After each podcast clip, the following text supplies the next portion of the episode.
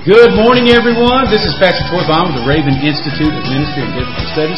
Good to be back after a few days out of the saddle here in Daytona Beach, Florida. Uh, if you're joining us for the very first time, this is the Raven Institute of Ministry and Biblical Studies, where we are doing an expository teaching throughout the book of Romans. If you're joining us today for the first time, uh, all of these classes, I believe we have 52 of those uh, classes that are recorded so far, 52 hours of teaching, that you can go to www.biggrace.com and click on Raven Institute. All of those classes are available for you for free uh, in MP3 format to download to your computer. You can take those and copy those, use them any way you want to. Uh, the whole purpose of those is to get you into God's Word so God's Word will get into your heart, into life, and to literally to ignite a fire in you for the things of God. And so, uh, once again, thank you for joining us. We were out several days last week. Uh, I was out of town ministering uh, at my grandmother's funeral. Uh, then I got back in and was actually this past weekend in New Orleans, Louisiana, ministering with our team there. And so we'll have some information on that on our blog uh, this evening, as well as we'll be talking about it tonight. Uh, during the Raven Nation program. Speaking of our Raven Nation program, uh, we do a teaching, like I said, Monday through Friday when I'm in town, uh, and we're doing a teaching on the book of Romans. Every Tuesday night, uh, from 8.30 until 10 o'clock p.m. Eastern Time, we have a program called the Raven Nation where all of our teams come together and it's really an international uh, uh, group of people that come in a time of uh, prayer and fellowship and preaching the Word and worship.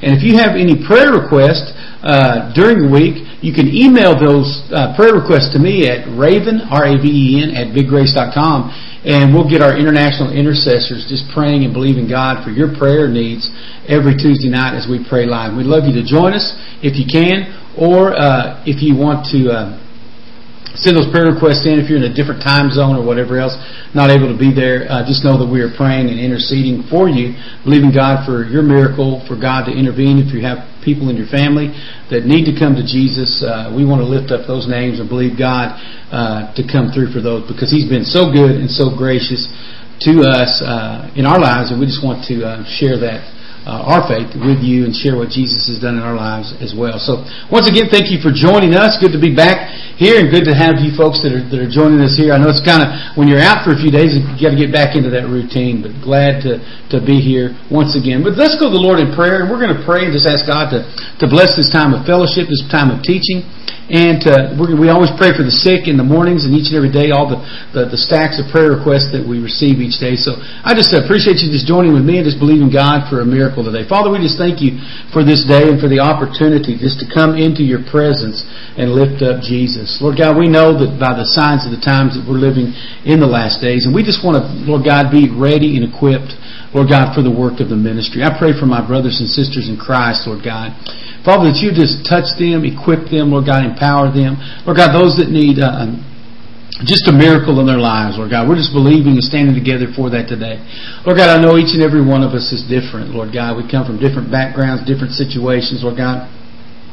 We're all dealing with different obstacles, Lord God, that we have. But Lord God, I thank you that you that you are, uh, Lord God, one that, that cares about us. You you said in your word, even the, the hairs in our head are numbered. That's the type of detail, Lord God, you care about in our lives.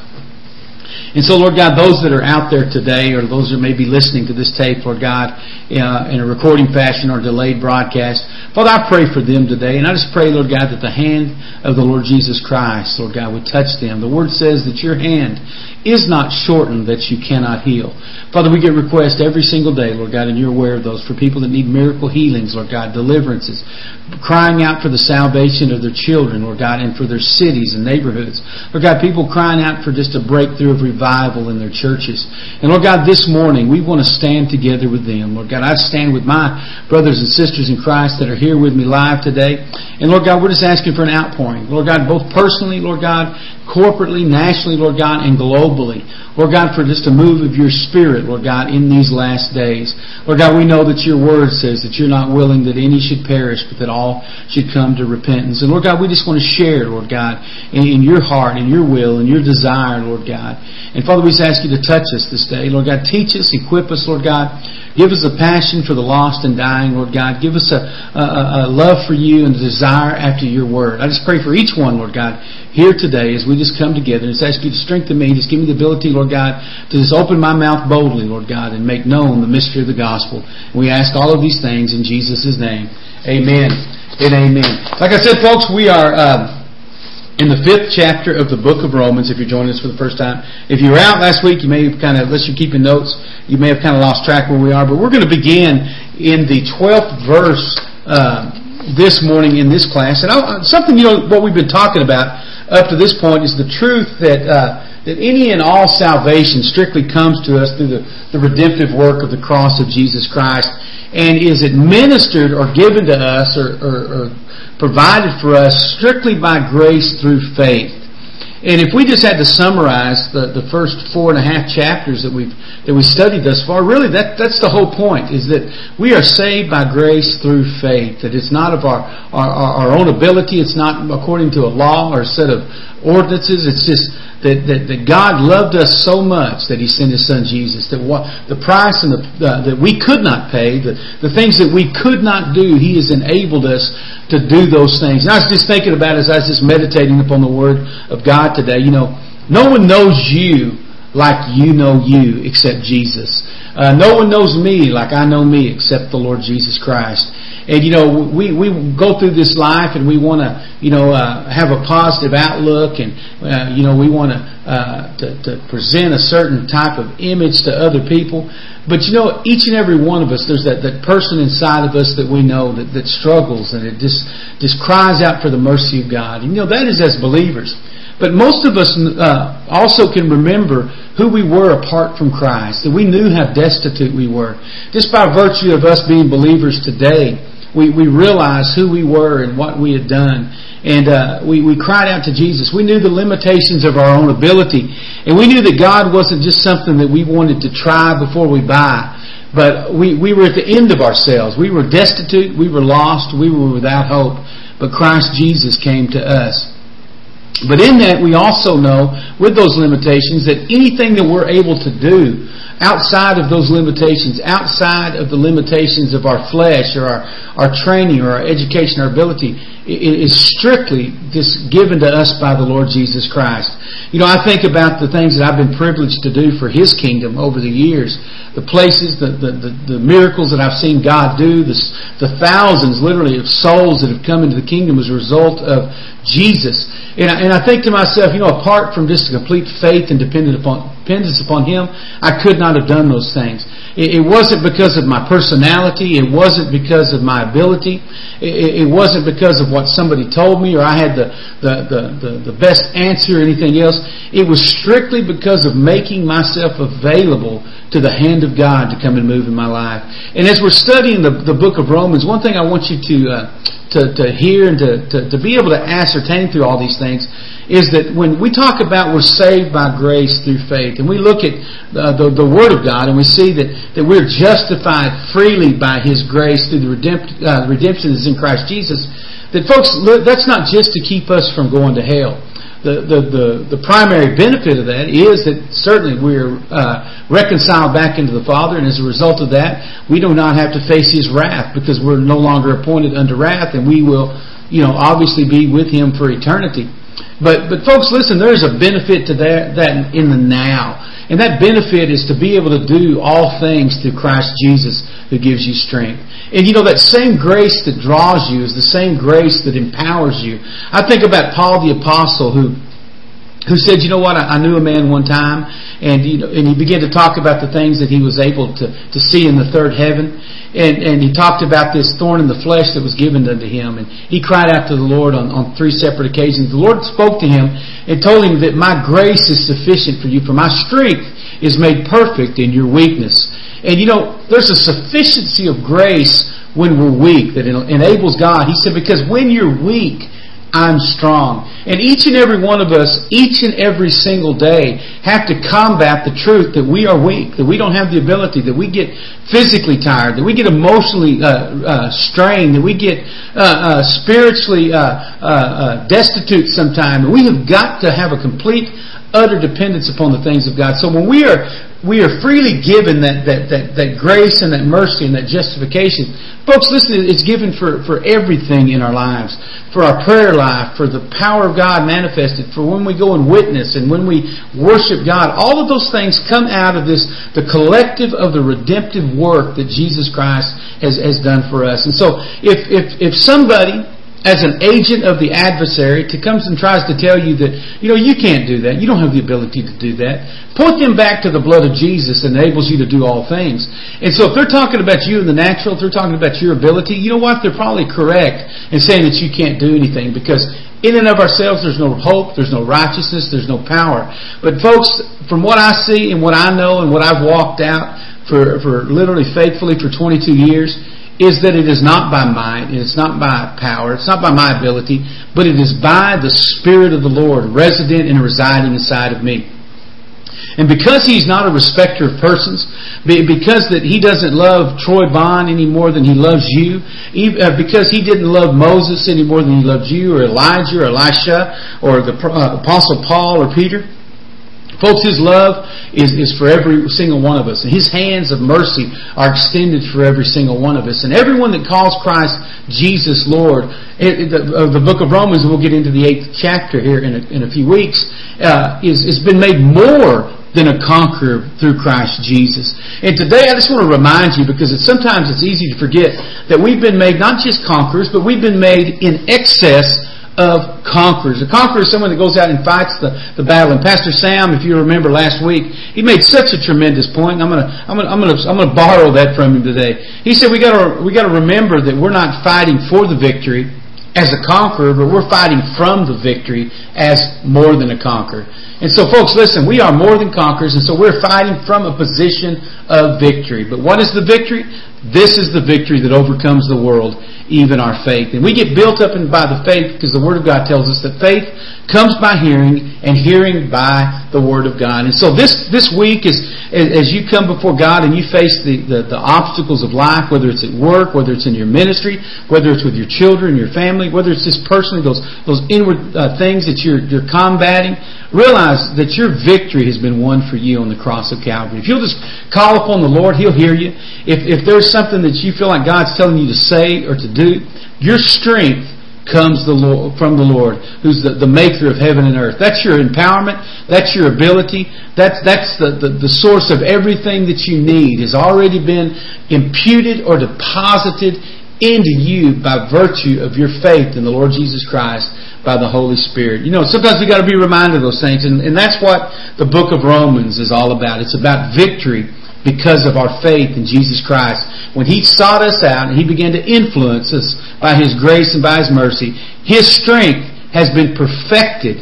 I want to say that again. His strength has been perfected or made perfect in our weakness. Because when we were weak, he became strong. But now we've got a strength in the, in, in, the blood of Jesus, in our relationship with Him, because we know Him, and we've been changed and transformed by Him. And so, everything that we talked about up to this point, and like I said, the four and a half chapters of the book of Romans, here heading into the middle of, of chapter 5, is, is just strictly about the redemptive work of the cross of Calvary. You know, Paul said in, in uh, 1 Corinthians 2 2 that I'm determined, or I've, I've established that I do not desire to know anything among you except Christ and Him crucified. And this is the same Paul that, that gave his, uh, his credentials or his resume in Philippians chapter 3 when he began to talk about, I'm a Pharisee of Pharisees. I was the, the chief stock of Israel. I was a Benjamite, circumcised the eighth day. Concerning zeal, I persecuted the church. All these type of things. But he said at the end of the day, he said those things are rubbish. Those things are like dung that I might win Christ Jesus. And folks, if you're a believer in the Lord, Lord Jesus Christ, you're at that same place. All those other things are rubbish. Those are done. That, uh, that, that the cross of Christ uh, has, has established you and has given you a victory and an empowerment. And so we've talked about that it has been established that our justification is a work of faith and that any efforts on our own are literally futile in regards to producing even one shred of salvageable righteousness. We are fully and completely dependent upon the mercy of God in allowing His Son Jesus to provide that substitutionary payment for us and thus to declare us righteous in the eyes of God. Folks, I want to, I want to tell you this, something that has crept in and, I want to reinforce this as we're going through the book of Romans. There is such a celebrity nature within Christendom today. And it's, it's, it's such a, a, a, a super saint type of mentality. Folks, the same blood that, that bought you is the same blood that buys every single person else. And everything that you see is, is, is an act of God's grace and mercy. And so, uh, the reason I say that is there's, there's as you've heard said, there's no uh, big I's and little U's. That every single one of us, God has called, God desires for a purpose. Certainly, God puts people in certain positions. Uh, uh, Psalms chapter 75 tells us that God raises up one and puts down another. And so nothing is an act of our own, uh, our, our own will or our own volition. It is because God has, has called us, and through our faith in His blood, He uses us. But we, we've got to say that there's nothing salvageable in us. There's, there's nobody you say, well, that person, God must love them more because of this and that. Absolutely not. God loves every single one of us. He has a desire for every single one of us. And when we repent and we walk in holiness and righteousness, and then the benefits of those things are, are, are made measurable in our hearts and lives, and people begin to see the fruits. But I don't want anyone to ever think, well, I couldn't do that because of this or God uh, because of that. Folks, you can do all things through Christ Jesus who gives you strength. And so when it says in Romans 3.23 that all have sinned and come short of the glory of God, it is not meant to be some uh, ambiguous or uncertain statement relative to the moral condition of mankind, but literally it's meant to establish once and for all that the collective nature of every single individual who would be the offspring of Adam have sinned. We've all come short. There's, there, there, there's no one, there's no exceptions, there's, there's no one else who has had any uh, uh, righteousness in them. Every single one of us have found ourselves in the exact same place. We've all found ourselves needing Christ Jesus. But what we see in one another is the fruit of that willingness and that faithfulness to follow out Christ Jesus. And so I, I want to say that and reinforce it because it's available to every single one of us. Uh, you know, we're not to covet uh, uh, our neighbor's house. We're not to be covetous for someone else. But the Word of God does tell us to covet the best gifts. And those things are of the Spirit. And so we need to desire earnestly the things of God, not the things that our brother or our sister has. Because the, the Word of God tells us in 1 Corinthians chapter 12, it says the Spirit of God measures and metes out as He wills. And, and folks, but as we desire and we begin to seek the face of God, God will give you that ability. If you want the ability to teach, begin to, to, to, study the Word of God and believe the things of God. If you want the ability to, to preach, just be, be faithful to God and say, God, teach me to do that. If you want the, the boldness to witness to the lost and to the dying, just, just pray and say, God, I, I need a boldness. I need a boldness based upon the righteousness of God coming uh, in my life. If you want the, uh, whatever it is that you want God to use you and begin to call out to God and say, God, I need you to, to measure those things out in my life. Then what you do, as Pastor uh, Alex shared a couple of weeks ago on the Raven Nation, you need to position yourself. You need to create the need in your life and in your heart to, to where God's going to fill up that, that situation in you. So put yourself out there sometimes. You know, Romans 3, 10 and 12 says it's written, there's none righteous, not even one. There is none that understands. There is none that seeks after God. They are all gone out of the way, and they are all together become unprofitable. There's none that does good, no, not even one. That kind of sums it up, doesn't it? That kind of puts us all on an even playing field. It puts us in complete uh, uh, uh, need and dependence upon the Lord Jesus Christ. And so, over the next couple of days, as we're looking at these uh, these these verses, and what we're going to look at is about eight uh, verses of Scripture, verses uh, twelve through nineteen. And, and, literally, they kind of have a, the same type of collective thought, and there, there, there's a pattern that we're going to see there in those those uh, those eight verses. That are really just one thought, even within the verses. And so, as we look at those, it's going to encompass that, just that one central truth. And these verses are going to reveal and reinforce that, that it should serve to move and motivate us. Really, I'm believing in, in a fresh new way. But before I read these verses together, and I'm going to read them all at, once, I want to read a couple of other verses of Scripture to establish kind of a basing for our teaching today and over the next couple of days as we're, getting back into the study in the book of Romans.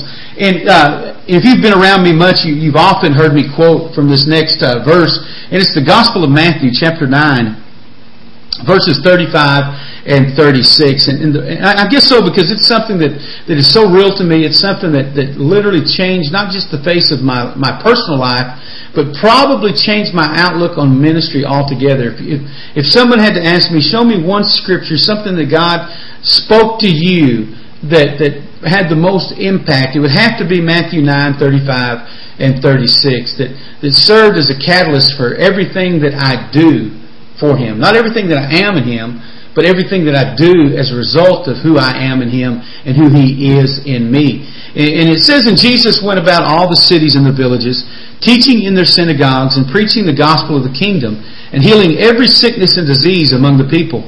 But when he saw the multitudes, he was moved with compassion on them because they fainted and were scattered abroad as sheep having no shepherd. When I when I read that, folks, it, it's uh, it literally as I read it this morning, as I was just preparing and studying and seeking the Lord, it I, it, it, it still moves me to tears because you know I, I think years ago when I when I walked into New Orleans, Louisiana, back in 1996, and I, and I saw what was happening during what they call the the Mardi Gras or carnival, and there's tens of thousands of people that gather in that place, and it's just a, a time of wickedness and debauchery.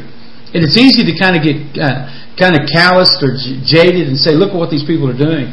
But when I when I went into that place, as having served as a pastor for, for a number of years already at that point, the, the, the revelation and the manifestation of what Jesus saw came upon me. And, and it ceased to be okay with me at that point, literally, for people to die and to go to hell without at least the, the chance to to hear the truth and to make a decision based upon that truth and the mercy of God.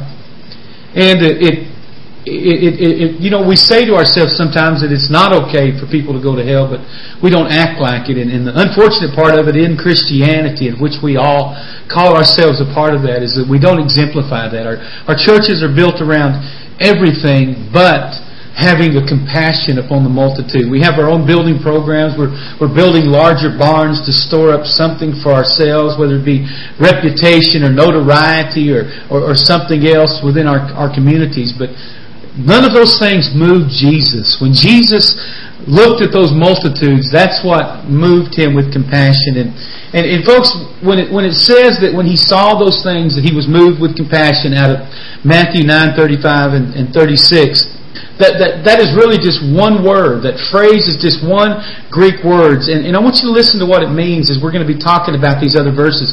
Because I, I don't want us to miss out on what, what, what Paul is trying to teach us in, in Romans, uh, specifically what we're going to begin to see here in just a minute. And I'm going to probably say some things over the next few days that are going to challenge you. And they're going to, they're going to stir you up and they're going to probably, some of them might within your traditions. They may be controversial to you.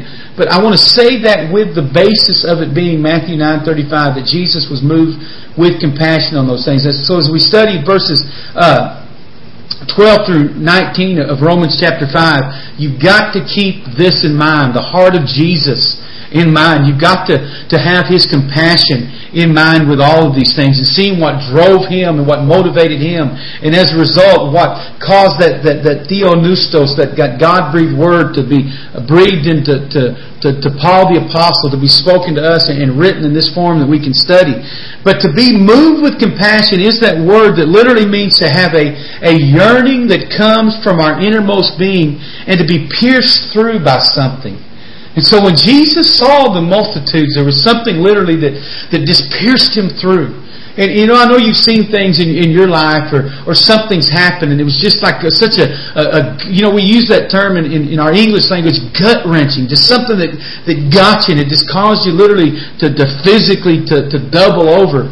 I remember years ago before I was in, in full-time ministry, I worked in, at a, at a savings and loan in Amarillo, Texas. And I was seated at my desk one day on the telephone and all of a sudden, I heard a, a tremendous crash. I worked in the downtown uh, sector of our city, and our, our branch was right there on a very busy corner. But I heard a, a, a screech and a crash, and I just you could just hear the metal twisting and, and, a, and a skid, and it was just one of the, the loudest and the and the and the the, the, the most uh, devastating crashes that I heard. And so I literally, I just hung up the phone on the person I was talking to, and I just began to run towards the door of the building to see if what happened. It was just a reaction to, to do something. And so as I, I ran out the door, I saw a car, uh, one car that was off by itself that had been crashed, it careened off to the, the, the side of the road. But there was another one on, on its top, upside down, slid across the, the curb, and the wheels were literally still turning. But my, the visual was not what it was. But as I ran and I opened the door, and that, that loud cl- crash and my, the visual, all of a sudden I began to get all the sounds of this event. And within that crash, I heard from that overturned car, I heard a wailing cry of a child. And folks, listen, you know, at the time, my, my son was just a baby. He's uh, going to be 20 years old, and so you tell that, that how long ago that was. But I, I still remember it. It's still vivid in, in my memory, and I can still just see this, this picture in my mind and, and hear that, that cry. But there was just a shrieking, and, and I was running. But as soon as I heard that cry, it was almost like everything in, inside of me just wanted to, to stop. I, I wasn't. I didn't know if I was prepared to come upon that scene and possibly see a child that had been maimed or something devastating that had, that had happened to it.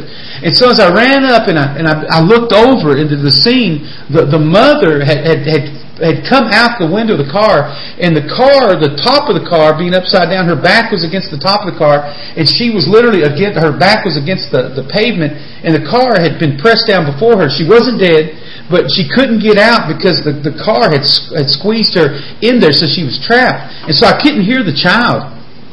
And so I, I bent down, and the child had, uh, I don't know if it was seatbelted in, but the child was, was laying there on the roof of the car that had been overturned. And so I pulled the child out. The child was, was bleeding and all these type of things. And I was seeing, you know, is this baby okay? Is this child okay? And so uh, I began to, uh, to, to pull the child out, and someone came and took the child inside and began to minister aid. And fortunately, the, the baby was okay, and the, the mother was okay. And I sat and comforted her until the, obviously the, the, the emergency personnel came, and I prayed for her and everything else. And praise God that they were, were fine. But there was something when I went out that I heard that shriek. I heard that, that child's cry. And there was just, I didn't know what was going I didn't know what I would find. And I was, I was pierced through. And everything inside of me wanted to stop, but I just, I had to go. And folks, that's exactly what happened to Jesus Christ. And I think about the testimony of Him when He was in the, the Garden of Gethsemane. and He began to cry out for you and I. And that's what he was doing there 2,000 years ago. When he, when he began to cry out in the garden, and, and he said, you know, he, he knew all these things that would be laid upon him.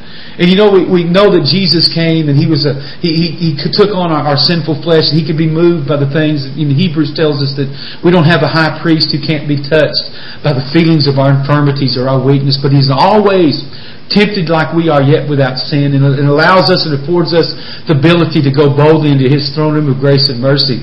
But when He cried out to us, He said, Father, if there be any other way, take this cup from me. But he said, Father, not my will, but thine be done. And he continued to, to, to run towards that place of the cross. No one took his life, but he, he freely gave it. And when he saw in Matthew 9, 35 and 36 that, that multitude, that's that, that thing that's stirring, that thing that just was, was gut wrenching to him, that, that thing that he knew that it would take everything inside of him to, to, to do it. it. It took everything, but he was, he was moved. He was pierced through. Folks, what is what has escaped the church? There's just no no piercing through with the compassion and the love of God for the multitudes any longer. We've we've forgotten God because we've forgotten what He's done for us.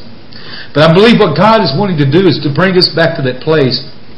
And what we're going to find here in these, these eight verses of the book of Romans is, is, is really what should pierce us through the, the condition of humanity. I believe if we could see the things that, that he saw, and you've heard me say this, when we see it like he saw it, we'll do it like he did it.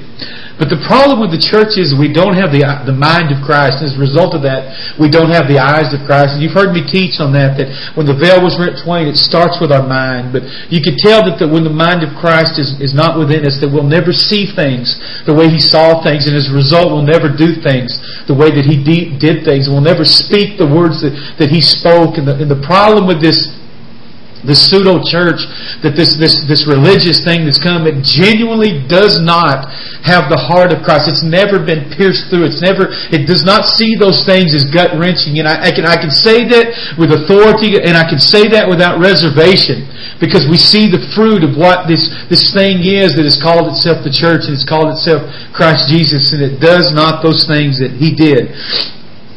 And so, folks, when I talk about this move or this yearning or this being pierced through, it was the result of what Jesus said and what he surveyed as the condition of the multitudes.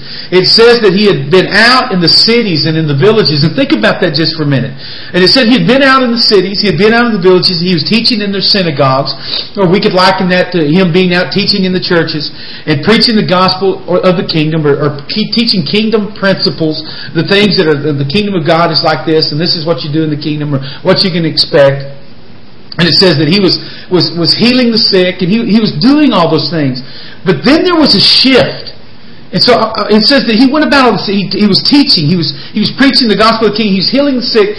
Then there was suddenly, there was, there was a shift in, in the thought, and there was a shift in, in, in, how he was operating and what he saw. And, and so as a result of that, there, there should be a shift in us. And so I want you, I want you to look at this just as a picture of, of how the church should be and how we should be responded. And I want to interject something in this teaching this morning to show you the relevance of what Jesus saw and what Jesus did and how these things are, are, are going to tie into what we're learning here in the book of Romans and, and, and what we're going to begin to look to for today in, in the fifth chapter. Folks, you can go into most churches and, and, and uh, let me let me not say most churches. Let me say many churches or some churches. You, you can't go into most churches and see this, but what you're going to find, you'll, you'll go into most churches and you'll, you'll, you'll hear teaching.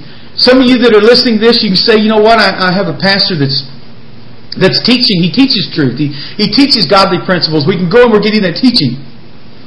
You'll, you'll hear, you'll say that he's that we're hearing preaching. They're going in and most everything that we hear is seems to be fundamentally sound. It, seems to be solid teachings on certain things. Maybe the, the, the, the, emphasis is on family. Maybe the emphasis is on giving. Maybe the emphasis on, on, on certain subject matters. You say that they're, they're teaching certain kingdom principles. Or, or even you'll, you'll be in churches and, and they're, they're praying for the sick and, and, and some people are, are getting healed and, and, and you'll see God doing those type of things. So you'll, you'll see just as Jesus, and I believe that we really, he, we, we see such a tremendous picture how he tied these two things together together. He's, and, and yet they're tied together, but he wants us to show it, but they're two separate type of things.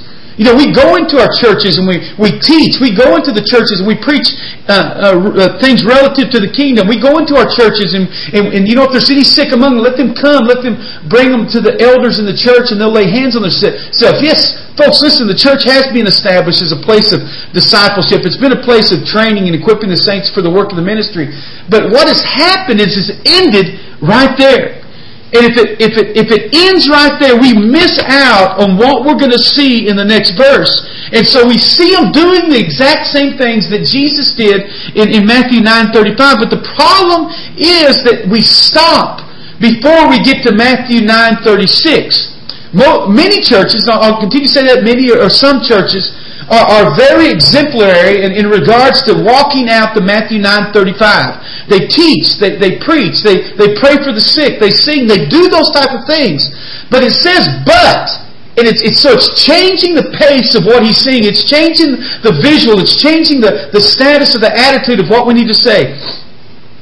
But when he saw the multitude, or when he saw the, the, the oklos in, in the Greek, or when he saw the crowd, who by implication of this word, it was, uh, it was the ignorant and the disorderly. And I want to say that again. It says that, that when Jesus was out the cities, teaching in their cities and preaching the gospel, healing every sickness and, and disease among the people. But, talking about another thought, when he saw the multitudes, when he saw those that were ignorant, when he saw those that were disorderly, that's what that multitude implies. That word, that, that, that, that oklos in the Greek.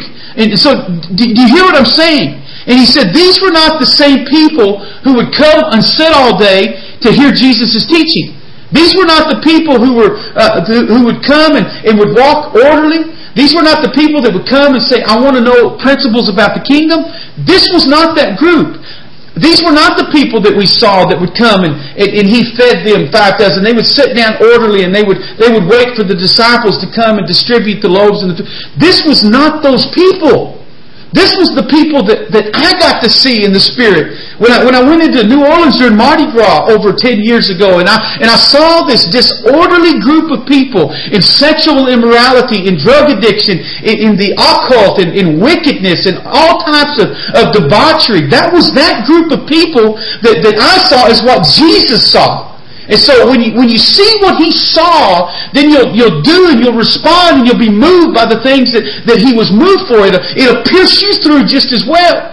But the reason the body of Christ, and I, have to use that term uh, very loosely, uh, reason that, what those things that term themselves the church is, not doing or moving in the way that, Christ did or seeing the, the fruit of those things or seeing the power of those things is because we stay at that first thought. We stay at verse 35 and we don't mind the teaching. We don't mind the preaching. We don't mind somebody praying for us when we're sick. But we never want to move to that place where we take those principles, we take that heart, we take that, that, that commitment, and we move it into that place that, that does not adhere to our rules, that does not uh, bow to our traditions, that does not walk orderly according to the, the, the way that we think they should. And so when, when, when Jesus saw them, uh, this, this rowdy, disorderly, ignorant mass gathering of lost, dying, and desperate people who showed absolutely, now I want to say this, these people showed absolutely no interest whatsoever in what he had to say or what he had to offer them. Those were they were the they were the rabble rousers. They were the the the, the hoi polloi, and, and, and, they weren't sincere. They weren't learned, or, or, and they wouldn't demonstrate some type of courtesy towards his message. These people, it says that they fainted, that they were scattered, and they they acted like unshepherded sheep. In other words, they were just going here and they were just going there. They were we were doing their own things. And look at what he said. They said they were fainted. They, they, they were scattered and they were like unshepherded sheep. Now, folks, you may not have ever seen that before. You may, may not have ever, you know, understood exactly what those, those principles, but it says of the disciples, it says that they, they, they, they, they taught those things and they testified of those things that they both saw and heard. Now, because I position myself so many times this past week was, was one of them. And, when, and, I, and probably when I go back into that, that environment where God just literally shook this preacher and this pastor to the core, I'm just constantly reminded of, of that type of, of thing and, and just constantly reminded to, to stay with that compassionate heart towards the, lost and dying. But because I've seen those things, I've seen the fainting. I've seen the scattered. I've seen the unshepherded sheep. I've seen those that, that the society, they, they've hit rock bottom, that they, they, they, they've been mangled by the effects of sin and they've never, they've never never had anyone to look over them or just to, to love them or to embrace them, to care about them, to, to cover them or to, to, to hold them accountable or to, to teach them or to show them any compassion or any type of mercy. But those are the multitudes that moved him with compassion that pierced him and caused that gut-wrenching type of thing to, to, to literally uh, uh, uh, what's, a, what's a good way to put it? To define the work of the ministry that we saw uh, evidenced in the cross of Calvary. And so you might ask yourself the question this morning what does all of this have to do with our teaching on Romans chapter 5, 12 through 19? And that's really what I want to hope to show you today and, and, and, over the next couple, two or three days, and, and to reveal to you the reason that the King of Kings and the Lord of Lords, the, the Son of the living God, would be so moved or so pierced through in his heart and, and hopefully we'll answer that question within ourselves. And God, how can I be pierced through? What, what's it going to take? What understanding are you trying to bring to me? What, what revelation do I need in my heart and in my spirit by the Word of God that's going to cause me to walk through with that, that, that, that pierced type of attitude, that pierced type of nature? And folks, it should never, listen to me, it should never be anything that we get over. We should walk around pierced through and moved with compassion. We should walk around with that, that gut wrenching thought and that, that desire to see God change and, and to transform the rowdy and the, the, the, the hoi polloi, the, the, the rabble rousers, the, the, the, the, the disinterested in our message, those that don't want to hear it, those that are insincere, those that are doing so. We need to be moved by the same thing that moved Jesus in our ministries, in our lives, and in everything that we do when we call Christ Jesus Lord. And so, why is it then that the church that bears his name is not moved or influenced by the same things that moved and influenced him? That's our question today. Why is it is that the church that tries to bear his name is not moved or influenced by the same things that moved and influenced him. I'm going to give you that, that, that, that question, and I believe it's one of two things. Number one, it's because that church, it's a false or never sincere church masquerading as the genuine article. Folks, I believe that there is a false church that that has, has arisen. It is, it is that, that it's, you know, the, we see the, the, ter- uh, the parable of the sheep and the goats. We see the parable of the wheat and the chaff. And, you know, there's these things that try to grow up and they try to look like. And I believe what's happened is there is a false church that has arisen. You think, well, well, why, why aren't they moved with those things? Because they're not real. Why, why don't they have that type of quality? Because they're not real. We make trips in, we minister in the streets of New York City, and uh, and we see, and you go around and you see all these knockoffs. And the, you're, you're going around the corner, and a man will sell you a, a Rolex, a presidential gold Rolex, diamond encrusted face for thirty dollars. Now, folks, how many of you know that you may you're never going to get a diamond encrusted face, genuine gold Rolex for thirty dollars? Maybe $10,000 or something like that, some astronomical price. But they're offering you a cheap substitute, something that looks enough like the, like the genuine article that as long as it's viewed from a distance, that it's that, that it could be a, a, substitute or it could masquerade, but it's, it's an impostor.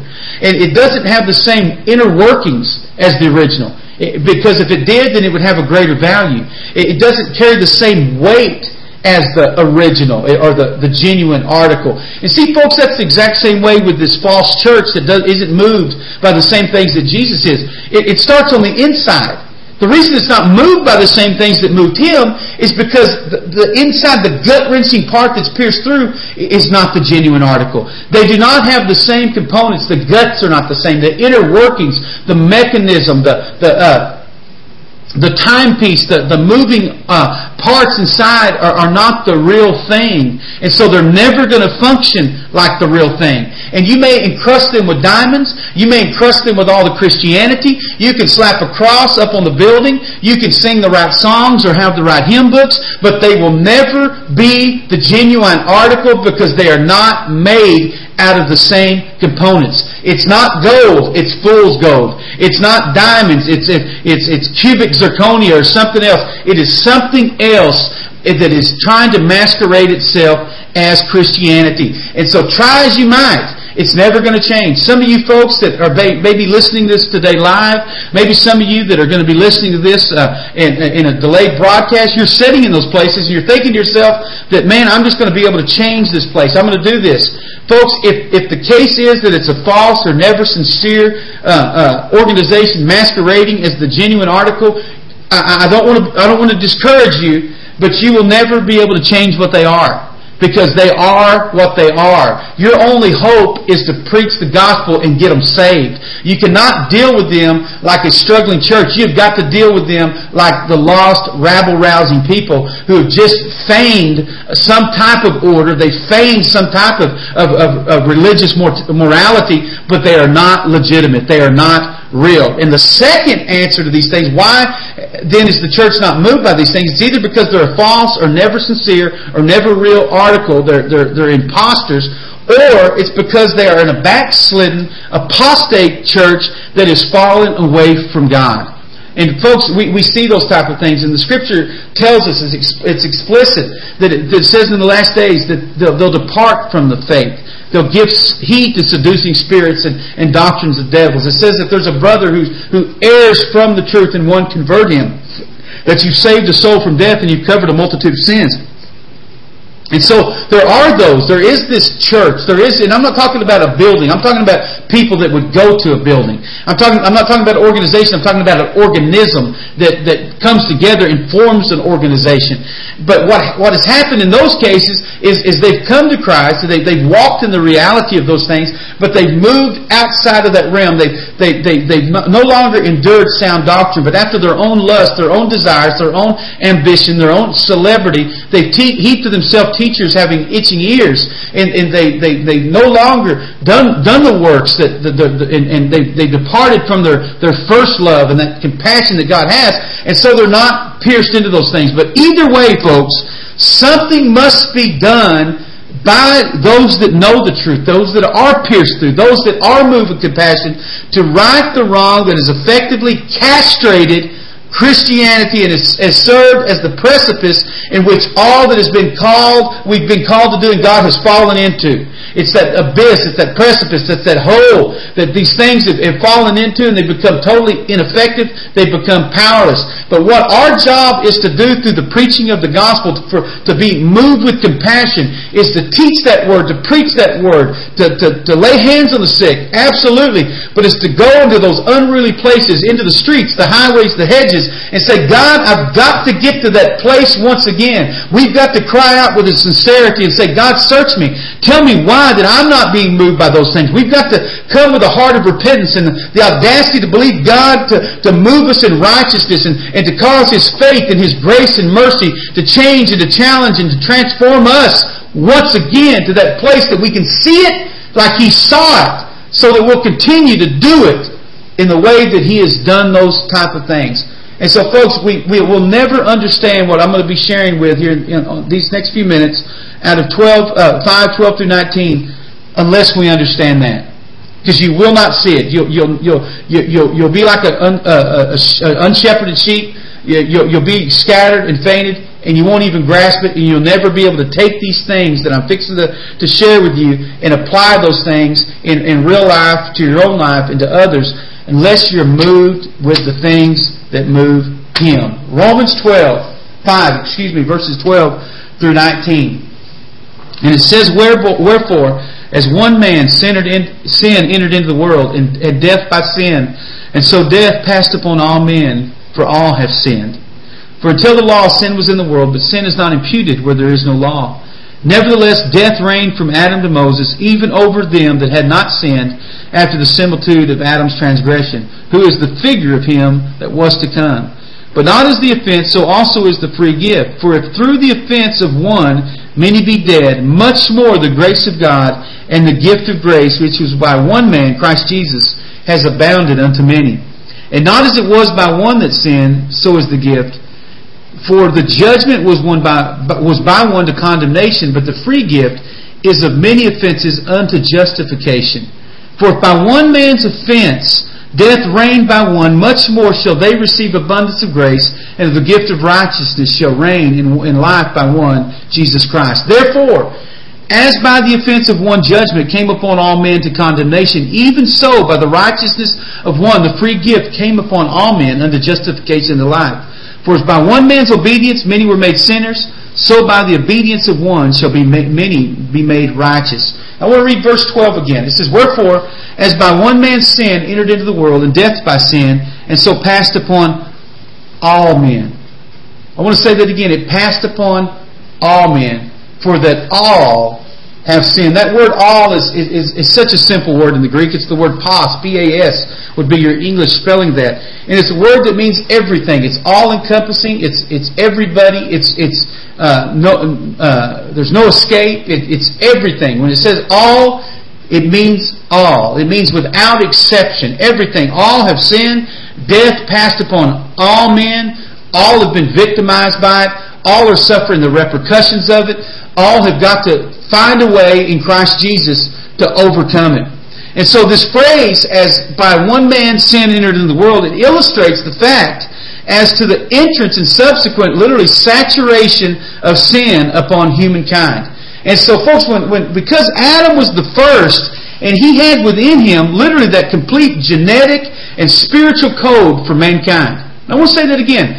Adam had everything. Adam when God placed he and Eve in the garden, they had within themselves, they were the prototype. They were the ones that everything else would be built off of. They were the example. They were the, they were the model. They were the mold that was, that was cast upon everyone else that everything would flow out of them. And so, uh, physically or genetically, they had that, that DNA. And so spiritually as well. Why? Because folks, we're not three different people.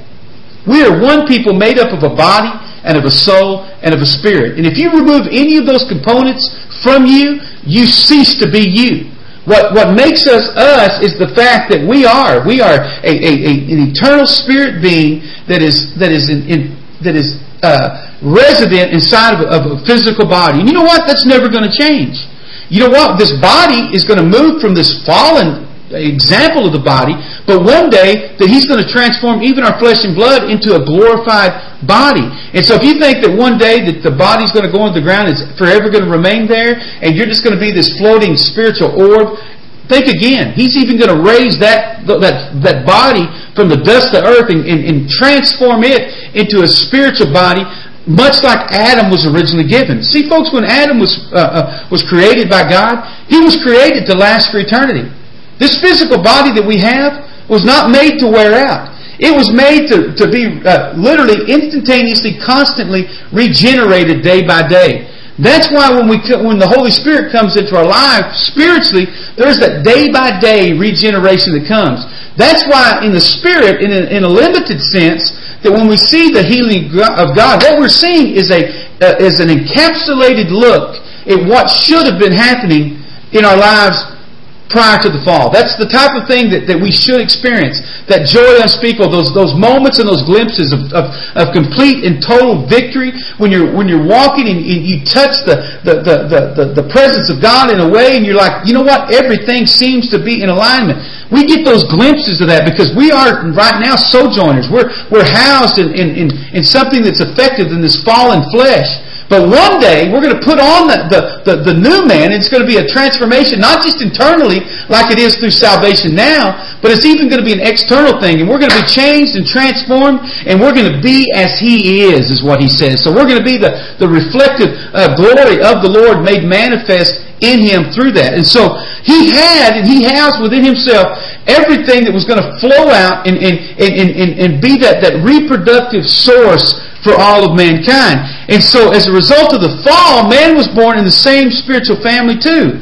And, but instead of that same spiritual gene of righteousness, what we had is there was sin became that. And, and it, it, not really, uh, literally a, a recessive gene, and you understand the nature of a recessive gene. Like if I'm in a family and they're, you know, and I, my wife and I both have uh, dark hair and we have a child that has blonde hair, we think, well, what happened? Well, there was a recessive gene in there that slipped in periodically. Folks, listen, sin is not a recessive gene. It's not something that slips in. It is the dominant gene in mankind. It is the thing that, that continues to come to the forefront, and rather than getting less and less prominent or working its way out through natural selection or something like that, it becomes more and more prominent and more and more dominant as time went out. Think about this. There are some, some characteristics that Adam had prior to the fall. Number one, he walked with God. There was a, a, a, daily walk. God walked with him in the cool of the day. It was a natural thing. He wasn't hiding from God. He wasn't afraid of God. But there was a natural relationship with God because he, he walked in harmony with righteousness. It was a, it was a daily type of things. And, and there was, he had no comparison to, to, to sin or to shame because he had never walked in those things. Secondly, he had dominion over all of creation. Think about that. Over the birds of the air, the fish of the sea, everything that creep, everything that crawled. Not only have dominion, but he had been given the responsibility to name all of creation. And so God created it, but Adam was the one that was able to give it a name. And so, and that required an enormous intellect. Think about that. If I told you to, if you know, when we have children, if somebody has five or six or seven children, you know, I know when we had two children, we labored over what to name them for the whole nine months, and we didn't settle on it until they were there. But can you imagine being given the responsibility to name every single thing that God has created in all the world? But Adam, prior to the fall, had that type of intellectual capability to do those type of things. And, and, and think about it. He, he, he was born to live for eternity. He was created never to wear out. But after the fall, what happened? He ceased to have that type of relationship when he walked with God. He was expelled from the garden. He and Eve were expelled from the garden. There was a there was a, a, a angel set up that they could never enter back back into the garden again and enjoy that type of relationship that they had with God. He lost his dominion. He, he ceased to, to, to have that type of authority. And, and now what happened is, we, we see that the situation with the serpent that beguiled Eve, we see in creation that no longer do we have that, that dominion over the, the birds of the air and the fish of the sea. But, but there's a conflict in those type of things. And there's literally, a, in many cases, there's a, a, a type of, of, of, of, of sinister conflict. You see people that are attacked by wild animals, so there's no more dominion. He, he became at odds with creation. And so, as a result of creation, what happens? Weeds begin to form up, and all the thorns begin to come where they weren't before. And so, he was, he was always battling those things. Storms begin to wipe things out. He, he had murderous offspring. And so, rather than reproducing after uh, God's image, we began to reproduce a murderous offspring in, in, the form of Cain, and it just began to get more hideous and more, more heinous in time, and he began to die. The one that was created to last for eternity, he expired after 930 years. He, he died and, and, and, and he went into the ground. And so this man who was created as a reflection or as the imagery of God in that he was created to fellowship with God and to do service for God and to live for eternity was now cloaked in a morality or a mortality and the sinfulness of flesh. And so he ceased to be the, the, uh, uh, the, the, the unobstructed reflection of, of, of, of God. and suddenly the, the image of sin began to come out of his life. The effects of those type of sin. Sin. And so this sin or this mismark would literally act like a genetic defect that would be passed upon to his children and to his children's children and to his children's children's children and, and such and such perpetually with each generation waxing more and more evil each and every time that it came. It's kind of like uh, the old cassette tapes. You, you make a copy of one and you make a copy of the copy and the copy of the copy and the copy of the copy, what happens? You begin to lose resolution. And so instead of being like Adam and living 930 years, what happens if someone lives as long as my grandmother who lived and passed away last week at 101? We believe that's an enormous thing. But think about it, folks. She, she lived just, an, uh, just a, a fraction of the time that, that Adam lived. Right at like what, less than like 10% of his life. So what happened to the other 90%? I tell you, it got lost in that type of spiritual uh, uh, posterity that was passed on through those type of things. And so where it says in, in, in verse 12 of, of Romans chapter 9, it says, where sin entered into the world, that word is the word cosmos, and it means that when it entered into the world, it entered in literally into the entire human race. And it's the same word that's used in John 3.16 where it says that for God so loved the world. And so when sin entered in, it entered in and it affected the entire human race. Our, our, our spiritual identity, our physical uh, uh, representation, all of those type of things were affected by this because of the sin of one man. Now, I want you to consider something as we're thinking about this. And I got just a little bit of time left this morning, but I want to I want to make this point uh, before we close out. Sin originated with an angel. Okay, sin did not originate with Adam. And so, because sin originated with an angel, Lucifer, in his rebellion against God, and, and but as a result, what did what Adam took on was something that did not originate with God. It originated with a fallen angel in Lucifer who rebelled. I'll give you a scripture, Isaiah chapter 14, 12 through 15. Isaiah 14, 12 through 15. And it says this. It says, How art you fallen o, uh, from heaven, O Lucifer, son of the morning? How art you cut down to the ground, which did weaken the nations? For you have said in your heart, I will ascend into heaven, I will exalt my throne above the stars of God. I will sit also upon the mount of the congregation, the sides of the north, and I will ascend above the heights of the heights of the clouds. I will be like the Most High, yet you will be brought down to hell to the sides of the pit. I want to say something. He said this. He said, I will send above, uh, into the heavens, I will exalt my throne above the stars of God. The stars of God is, is a word that's used to describe the, the angelic host of heaven. And so I want, what I want to do is I want to, I want to be above everybody else. I know that I was created just like the other angels were created, but I want to be above them, and I even want to be above God. I want to have uh, rulership over every other thing. And so I want to explain something to you when, when Lucifer fell, and, and you're, you're, probably wondering, but all this has got to be tied in to give you some understanding on really not just the Romans 12, uh, 5, 12 through 19, but really the, the whole gospel message. When, when, when, when Lucifer fell and became known as, as, as Satan, he fell by himself. Okay? He made that decision as an individual to fall by himself.